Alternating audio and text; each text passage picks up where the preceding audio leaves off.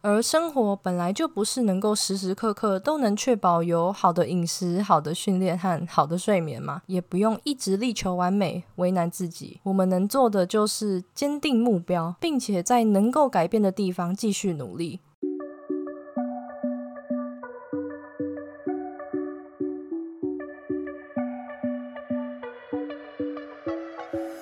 Hello，大家好，欢迎你回到贱女人的频道。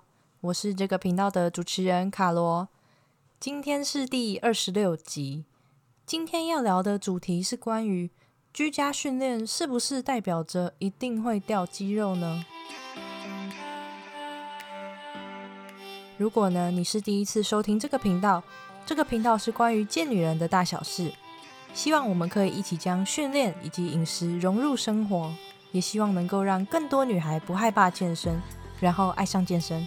那么准备好了吗？节目就要正式开始喽！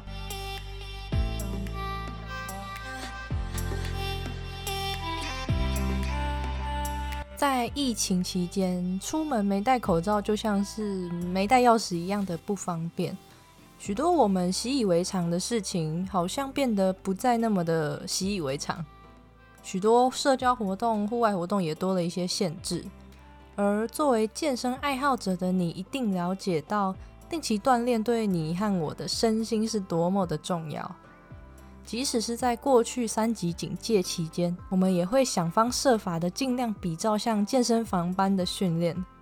而在没有办法进入健身房的时间，因为少了器材和重量，这就像是失去了人生一样。那在经历去年五月三级警戒时，健身房的封锁。我深深的感受过不能碰器材、不能摸杠片的那种煎熬，然后挤进脑子的想办法，看看家里有什么可用的器材。像是为了我要使用弹力带，然后把它套好，我就在家里尝试了好多位置。虽然我在网络上看到有人是直接套在床脚上面固定，但是因为我的床它的外形不是四个角的，那我也试过用纸胶带把它夹在门上。还有阳台的把手，或是窗户上的铁条，这些我都尝试过，而且这个过程其实是蛮好玩的。但这也让我更加怀念健身房里面的 cable。而在现阶段，有人因为不想接触更多的人群，而开始选择不上健身房，改做居家训练。但是居家训练该如何最大化的保存我们的肌肉呢？那在一开始，我想先给你一剂强心针，就是当你饥饿的时候，身体是会先燃烧脂肪，而不是掉肌肉的。因为肌肉在你身体里扮演一个很重要的角色，毕竟它可以支持你所有的活动嘛。举凡你日常想要从床上爬起来。或是你手举高拿柜子上的东西，而且透过肌肉的收缩与扩张，也能帮助你血液循环更加的顺畅。那我们都知道，在健身金字塔之中，包含了饮食、训练、睡眠这三个要素。在居家训练这个期间呢，很可能带来了高强度训练的停止，也就是金字塔中训练的部分。那为什么会说是可能呢？因为我们都知道。想要为肌肉持续的提供压力，就需要让肌肉受损。所以说，即便不在健身房训练，也不代表说不能透过自身的负重或是其他增加动作难度的训练，来达到增加肌肉量的效果嘛？那所以说，如果停止了比较高强度的训练，那也意味着更需要特别去琢磨金字塔中的饮食部分。那怎么琢磨呢？就是提高蛋白质的摄取。因为肌肉是由蛋白质组成的，如果你的身体没有足够的蛋白质，那它就会先从肌肉里面拿取蛋白质来满足你的营养需求。而提高蛋白质有助于最大化保持你的肌肉量。另外呢，不知道你有没有听过“能坐尽量就不要躺，能站就尽量不要坐”这句话？那这句话其实意思就是要去增加你的日常活动量。就是在运动以外的时间增加体能上的消耗。举例来说，像是平常在通勤的时候，从家里走到捷运站，或是下班的时候走去买晚餐，这些等等都算是。那这个和今天的主题有什么关系吗？因为一般来说，在居家训练期间，你原先会消耗的活动量可能会变少。那在这样的情况下，如果你仍然摄取原先你所吃的分量，那就会因为少了活动量，所以消耗变少。那脂肪细胞当然也可能会因为热量盈余而增加。而大部分的人往往会忽略说，一天其实只有五趴的时间是在运动，然后拼了命的去想要如何增加运动的力量啊，或是技巧。但是其他九十五趴呢，更是有决定性的影响。而且增加日常活动量的好处是可以让你的身体获得来自不同的刺激。那另一个好处就是可以提升你的身体机能。所以说，如果状况允许的话，你可以试着在工作与工作之间走一走，做一下家事。不要小看这样子的动一动哦。这样除了可以增加你的活动量，还有助于醒脑和增加你的代谢。那除了刚刚提到的提升蛋白质含量和增加日常活动量。最重要的当然还有金字塔中的训练的部分。那么，到底应该要怎么样训练才能够避免掉肌肉呢？因为在家训练强度好像没有那么强，而且感觉上肌肉看起来就是变小了。那这是为什么呢？难道这就是掉肌肉吗？其实呢，当肌肉少了高强度的刺激，最一开始是会先让肌肉中储存的肝糖减少的。而肝糖减少也意味着肌肉中储存的水分也变少。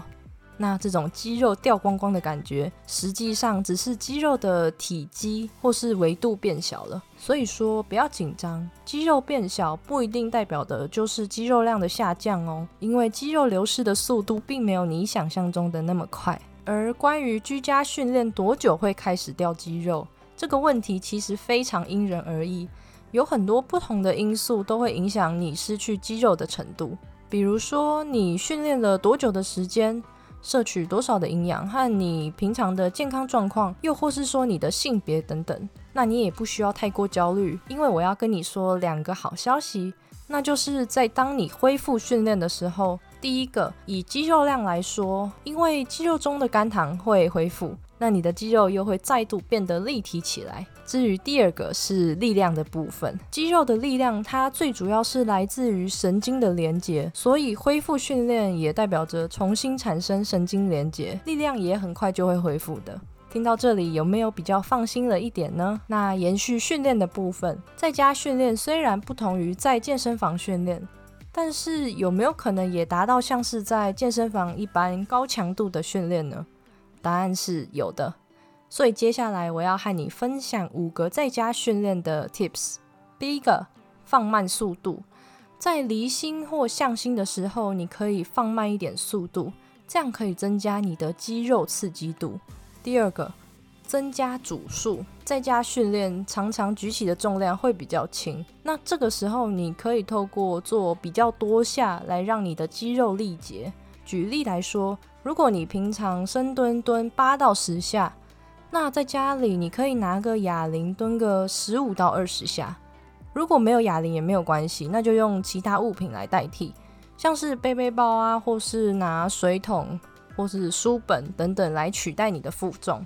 第三个，不同动作安排成循环训练，以渐进式超负荷为原则。循环训练的运作模式是。预先选定好几种运动，然后你可以决定各种运动的反复次数，并且在最短的时间内完成训练。简单来说，就是安排连续做完不同的训练动作后，降低休息时间，这样你就可以在同一次的运动练到不同的肌群，并同时锻炼到肌力与全身的耐力。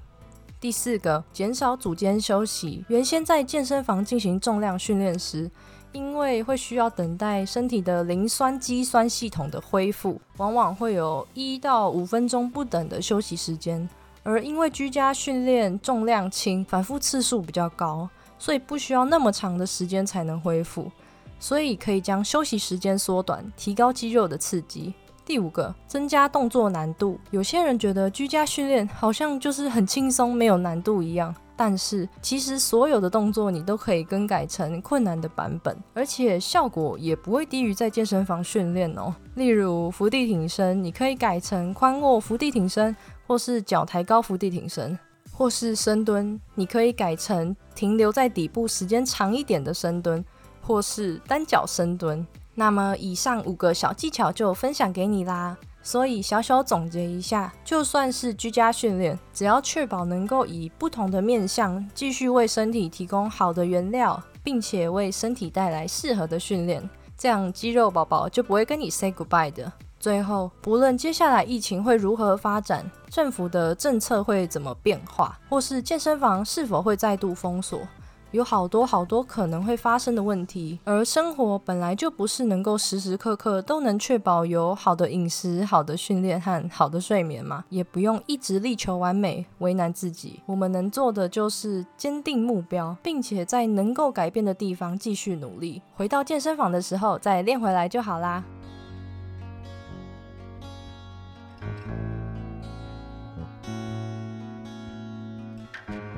那么，谢谢一直收听到最后的你。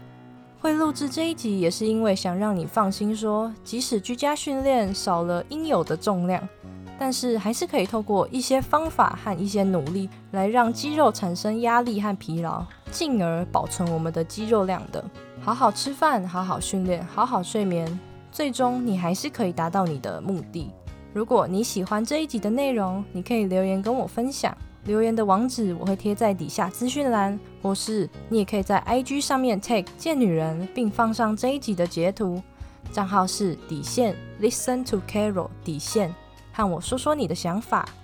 如果你觉得这个频道对你来说有帮助的话，希望你能够花一点时间在 Apple Podcast 上面帮我打五颗星星，并且留言，这样对我来说会是一个很大很大的鼓励哦。而这样子也可以让这个频道推播出去，让更多人看见。最后的最后，你一定要记得，You can be strong and sexy。那我们就下次再见喽。